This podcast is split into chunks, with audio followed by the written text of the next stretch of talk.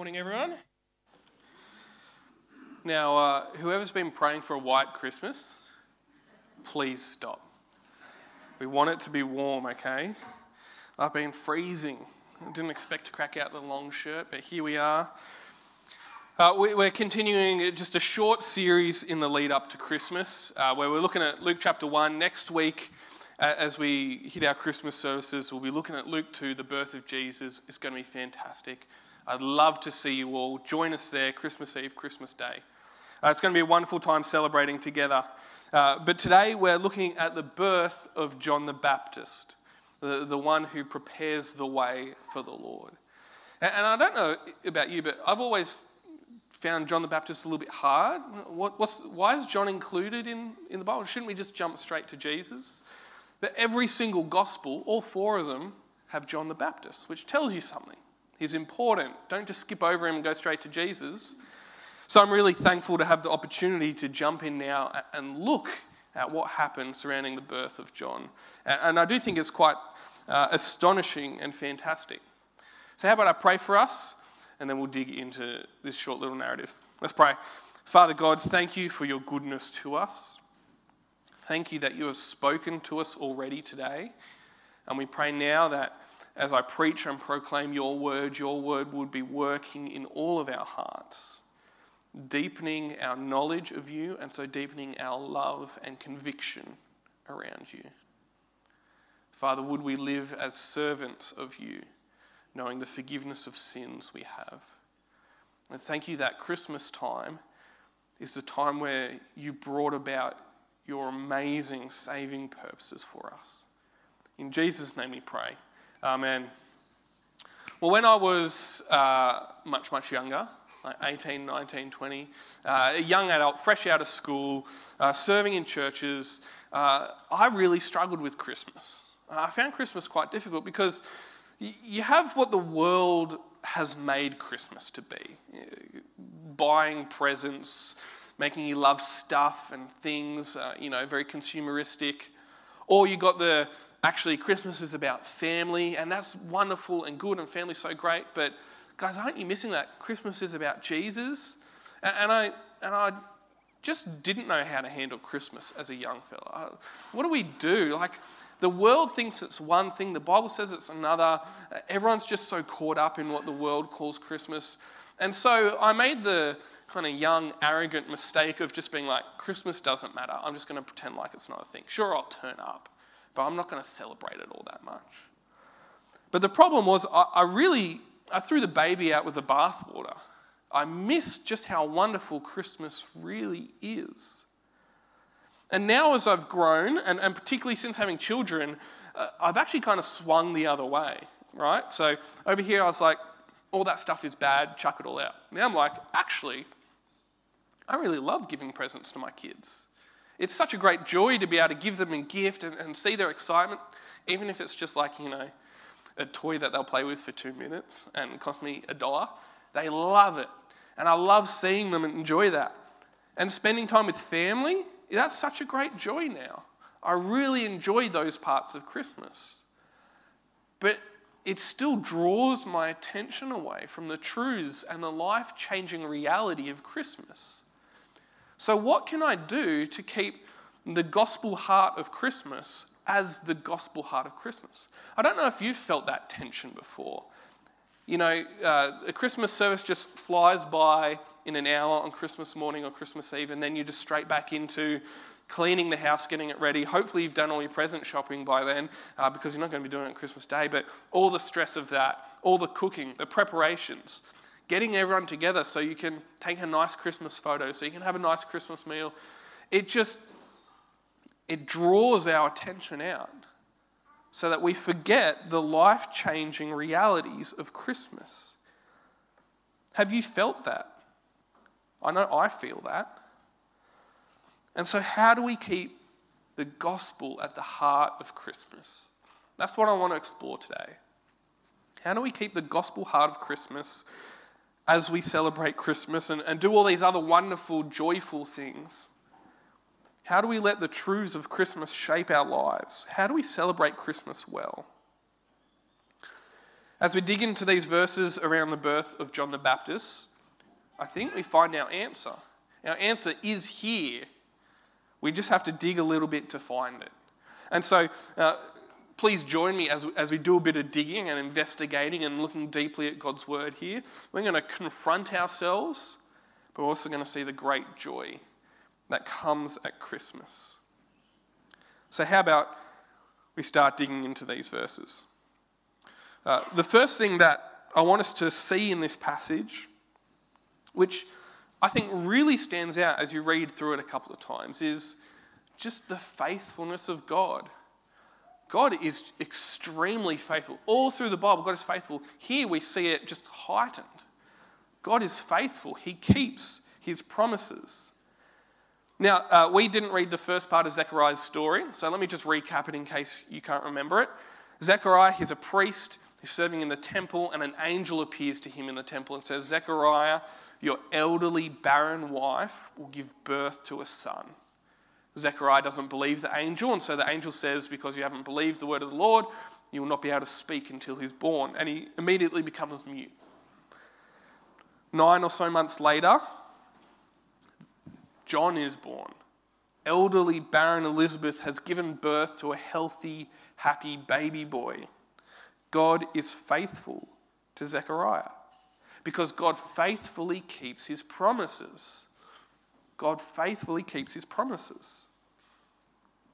But there's another promise here, a, a more ancient promise that God is faithfully keeping. And it's easy for us to miss it. But I don't want us to miss it. It's why we had Genesis 3 read. Keep your fingers in Luke chapter 1 and come back to Genesis 3. Genesis chapter 3, we see the fall of humanity, Adam and Eve's sin.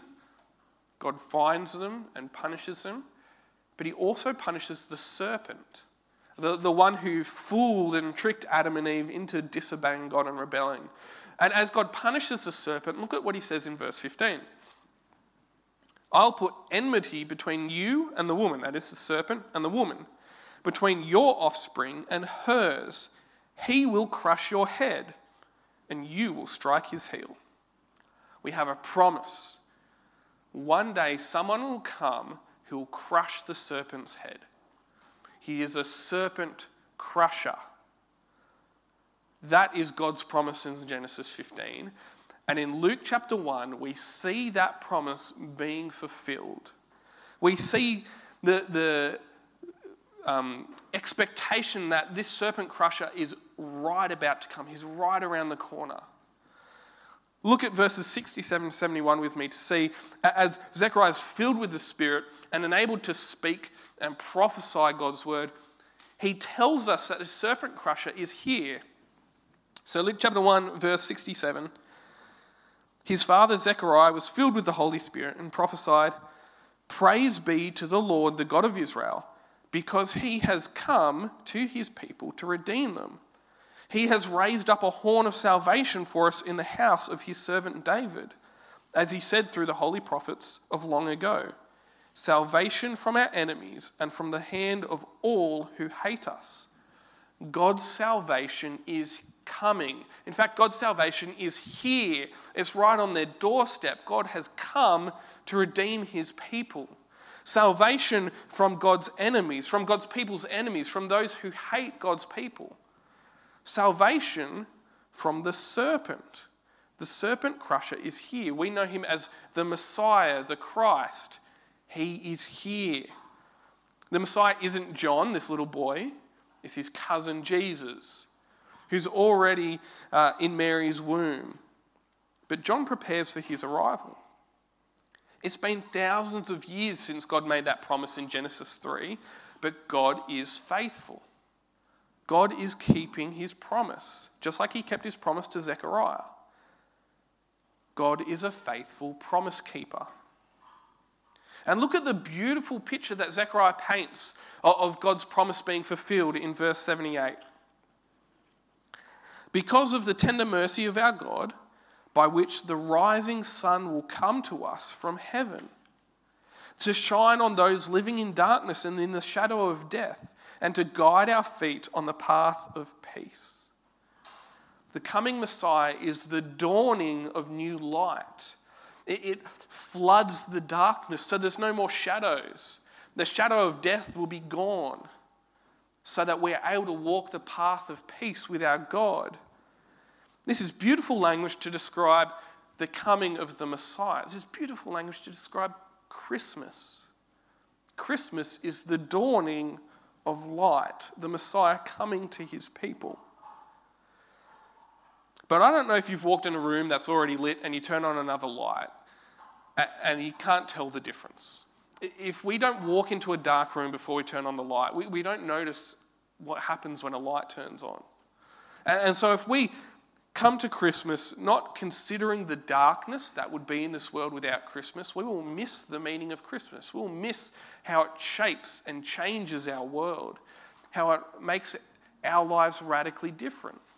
And so we need to explore the darkness. And that's where I want to go next. I want to explore the darkness with you. And then we'll see how the light shines into that darkness.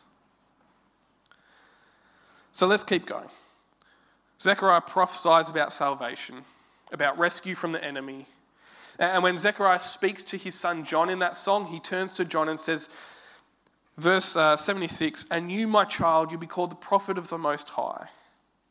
And the prophet of the Most High, what's he going to do? The very next line You will go on before the Lord to prepare the way for him. John will prepare us for the coming Messiah, for the dawning light. He prepares us for it. How? The very next verse, verse 77 to give his people the knowledge of salvation through the forgiveness of sin. John's job is to teach people what God's salvation is, to prepare them to understand what God's salvation actually is.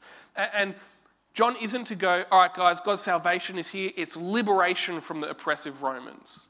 So take up your swords and pitchforks, get your shields, get ready. The Messiah will come and lead you into battle. It's not freedom from oppression, it's not political freedom, it is the forgiveness of sin because sin is the real enemy. That's my second point today. Sin is the real enemy that we need salvation from. Sin is the real enemy that we need rescue from. Sin is the real enemy that the Messiah has come to defeat. Sin. Sin has been the enemy since Genesis 3, which we've read, and it has absolutely devastated our world ever since every act of hatred and violence and oppression finds its root in sin. Sin has broken God's good creation so that it doesn't work as it was designed. It's twisted. And so every disease, every disaster finds its root in sin. Sin destroys what God has made good. Even worse, sin has shattered our relationship with God. In the garden before Genesis 3, Adam and Eve were able to walk in the cool of the afternoon with God. And you see that in Genesis 3, God's walking in the afternoon again, coming to walk with his children, Adam and Eve, but they're hiding from him. That relationship has been broken, fundamentally broken. And so Adam and Eve, they're not allowed in the garden anymore. They're kicked out. They can't be in God's special place, in God's presence anymore. They can't have access to the tree of life anymore. Their relationship has broken. Sin breaks our relationship with God. There's an image the Bible uses, and I want to share it with you, but I'm going to change it up a little bit. Imagine I'm preparing for my wedding anniversary with Jess. Uh, you, you, know, uh, Jess is at work, so I'm, I'm getting everything ready at home because I don't work except for Sundays, obviously. So uh, I've called up a, a, fancy restaurant and I've booked a table for us. In fact, I've booked out the whole restaurant. It's just going to be one table in the middle. It's going to be super fancy, super romantic. And I've um, gotten dressed up. I've gone out and bought new clothes because all my clothes are old and smelly. So I've, I've really made myself look as well as best as I can. I've put in a lot of effort. But what else I've done is I've bought Jess a dress. I bought her this beautiful gown for her to wear on our night out. We've got someone coming to watch the kids. It's just going to be the two of us. I get this really fancy, expensive, wonderful dress for her. She gets home from work and you know, chills out for a bit because work's crazy. And then I give her the dress and say, honey, we're going to go out tonight for our anniversary. Put this on, you'll look amazing. And she does. She looks stunning. She looks absolutely marvelous, elegant, radiant, beautiful. But before we go out to the restaurant, before we can do that together, instead, what she does is she takes that dress that I've bought her, goes out onto the street wearing that beautiful dress, and prostitutes herself. Imagine that betrayal. Goes and sleeps with other men with the gift that I've given her. That's how the Bible speaks about sin. That's how the Bible speaks about sin in Ezekiel 16, in Hosea 1. Our sin is adultery against God. God has given us every beautiful, good gift, and we use those things and turn on Him and worship other gods. We turn on Him and worship the things that He's created. It is offensive to Him, it is betrayal. That is what our sin has done. There are some obvious things that we turn away from God to worship career, family, education, leisure, riches. There's a bunch of things. There are some more insidious and hidden things. The self righteousness that says, Well, I'm not a sinner like that. I haven't betrayed God. I'm not that bad. It's the pride that says, Yeah, the world is like that, but I've been rescued, so I'm much better now that is still sin. That is a betrayal of your God. It is to worship yourself and your own goodness. And all this betrayal, all this sin, what it has achieved in our lives, the prize that we win for it is condemnation. Romans 6:23 the wages of sin is death. What you have earned for your sin is death. Is hell. Is condemnation. That's what our betrayal has led to. Sin is the single greatest problem our world faces today. It's the greatest problem our world faced when Zechariah was singing his song. It's the greatest problem our world has ever faced. Sin is the real enemy. That is the darkness. That is what we have to comprehend. That is the world we will live in without Christmas. And it doesn't matter who you are, whether you're a follower of Jesus or not yet a follower of Jesus, whether you're exploring Him or have been a Christian for 30, 40, 50 years, we all need to confront our sin continually.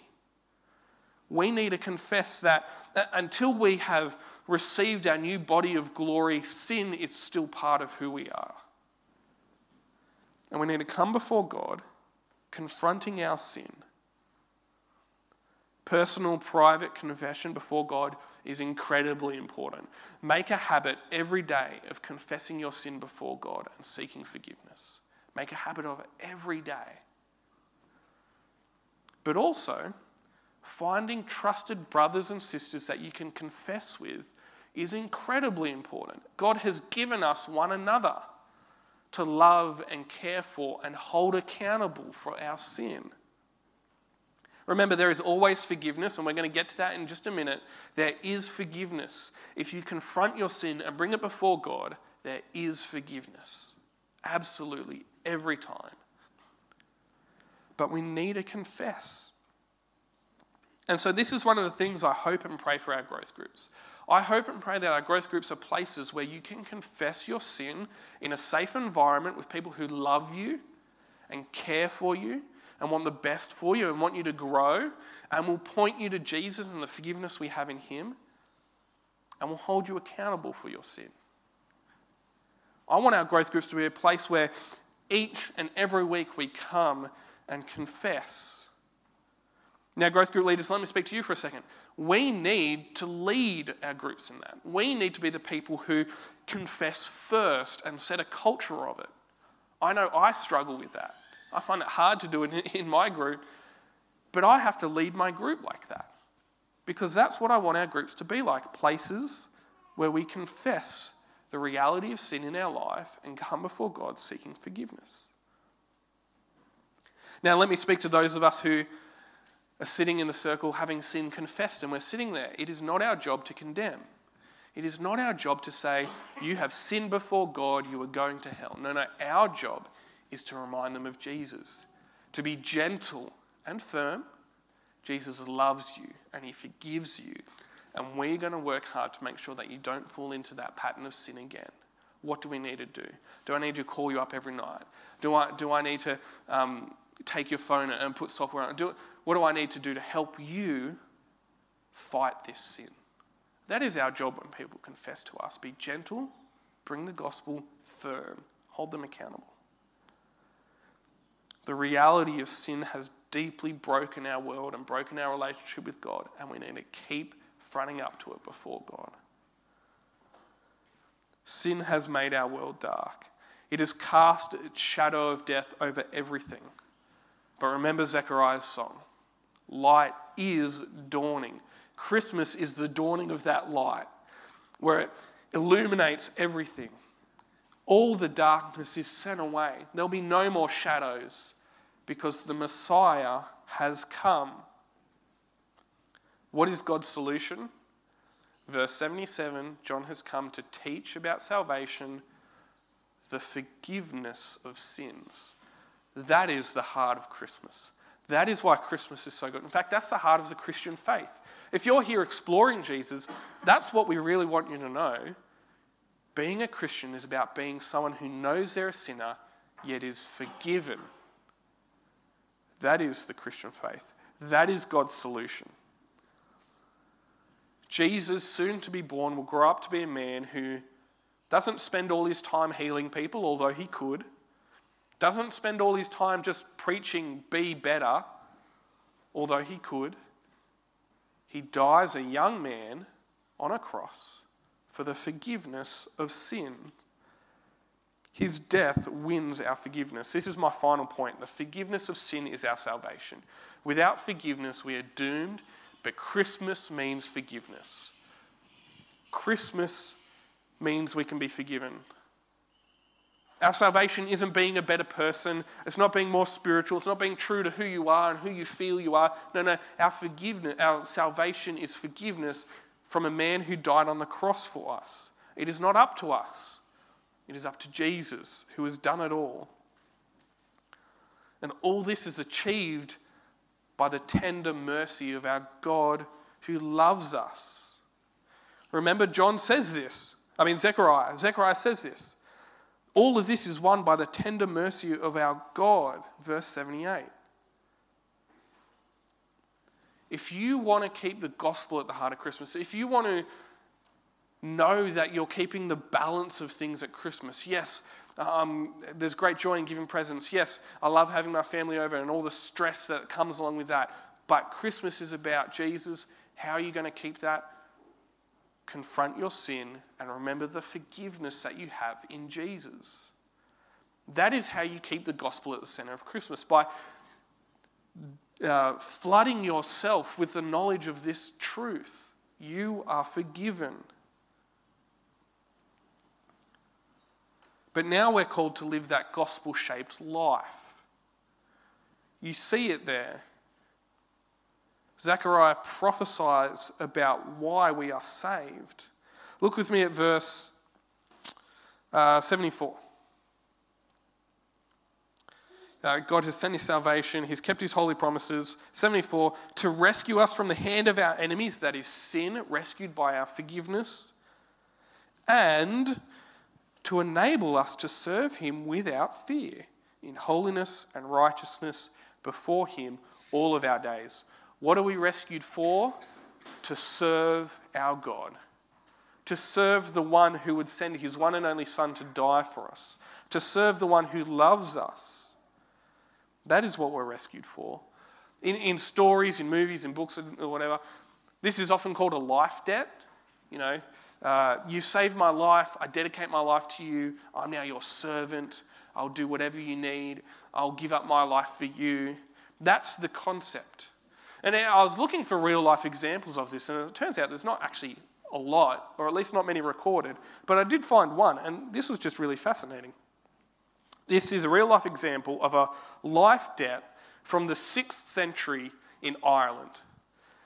So, a man named Libran tells his story He says this While living in my own country, Ireland, I murdered a certain man, and afterwards, as guilty of murdering him, I was confined in prison. Makes sense. Killed a man, sent to prison. But a certain very wealthy blood relation came to my aid and promptly loosing me from my prison chains, rescued me from the death to which I was condemned. When I was released, I bound myself by oath to serve that friend all the days of my life. Libran, a man who is condemned to death, is rescued by a friend and he devotes himself to his friend for the rest of his life. I owe my life to you, so my life is now yours. Use it as you wish. And he does so joyfully, not under compulsion, he's not forced to. He does it joyfully, with thanksgiving.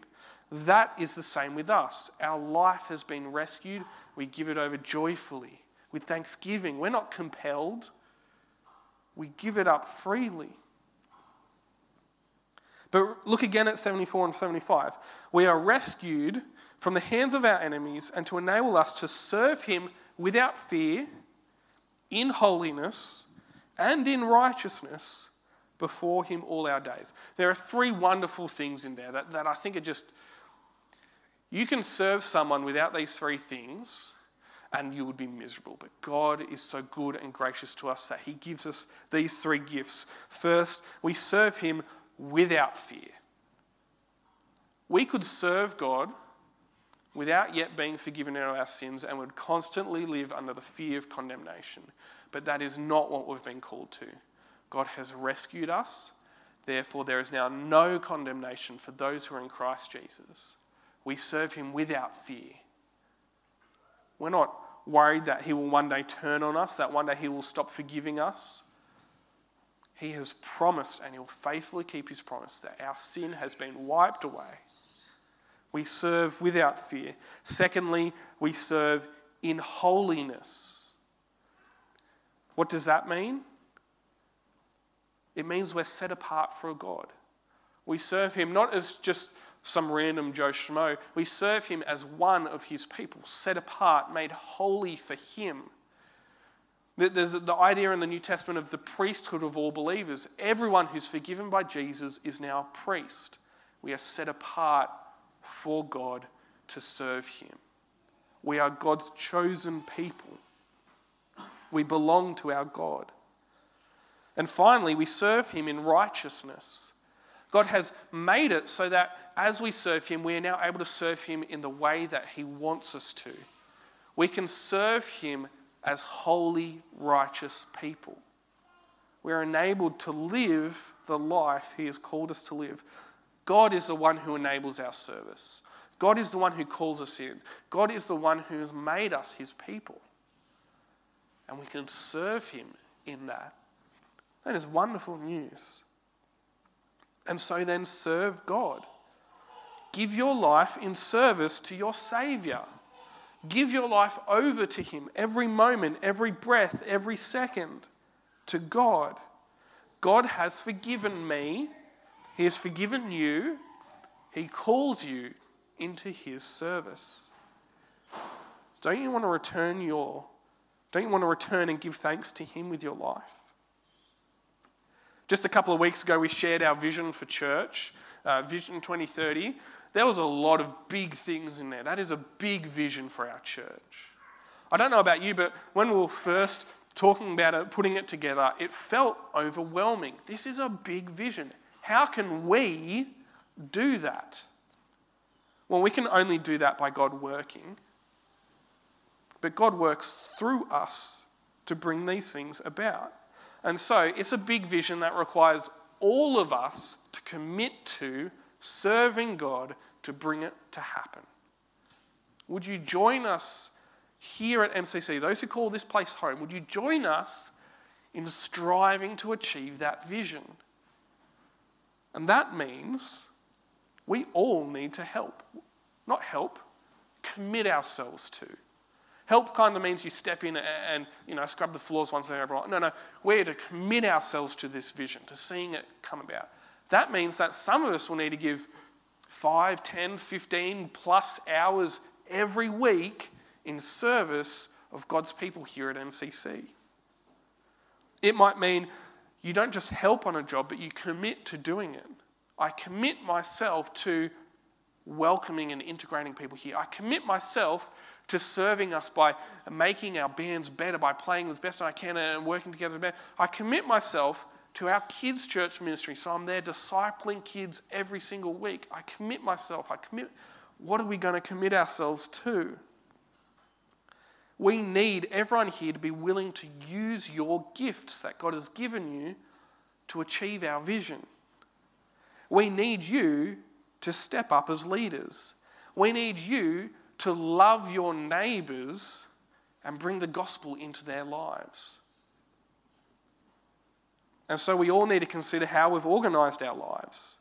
Have we organised our lives to make it easier or harder to serve our God?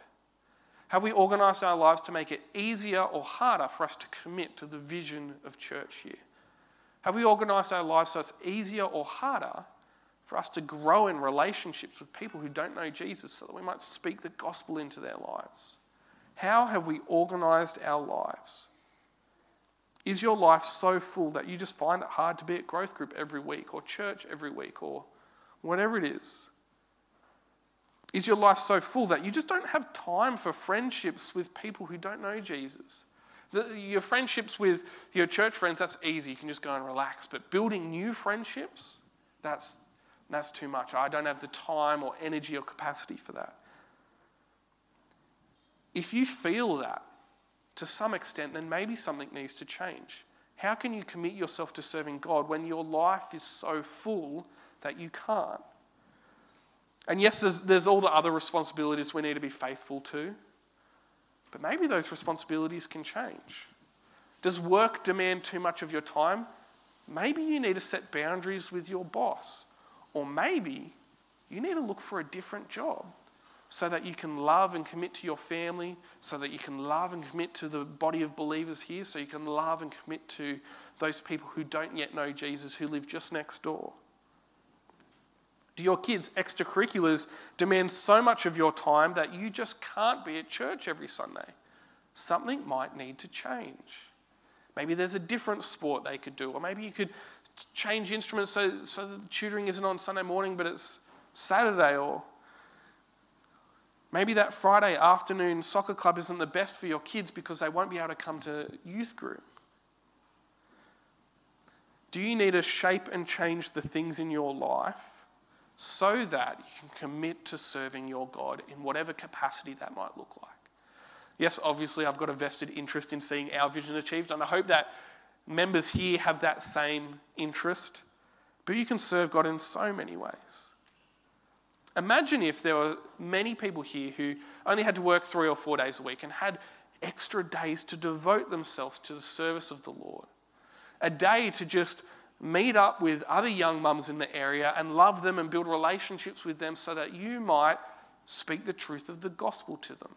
So that you might bring them along to playgroup where they will be gospeled and meet other Christians.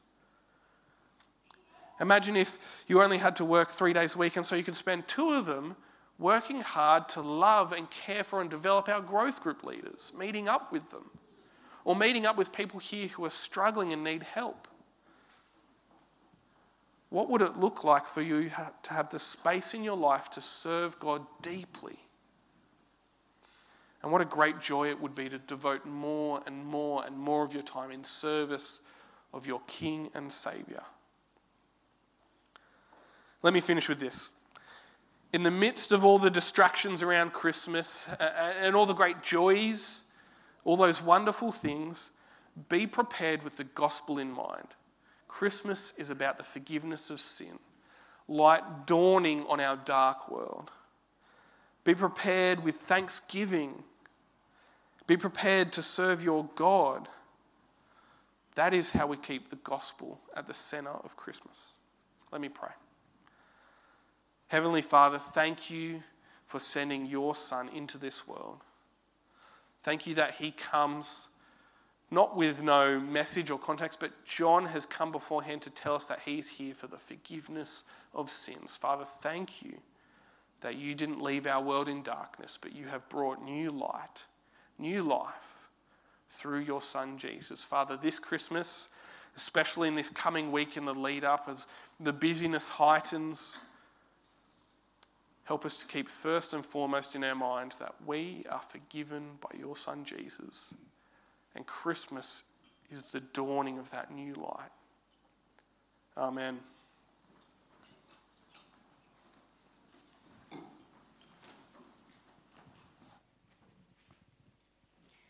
We'll be singing our last two songs about Jesus and what he has done for us. If you're new and not familiar with the songs, feel free to just listen to the lyrics.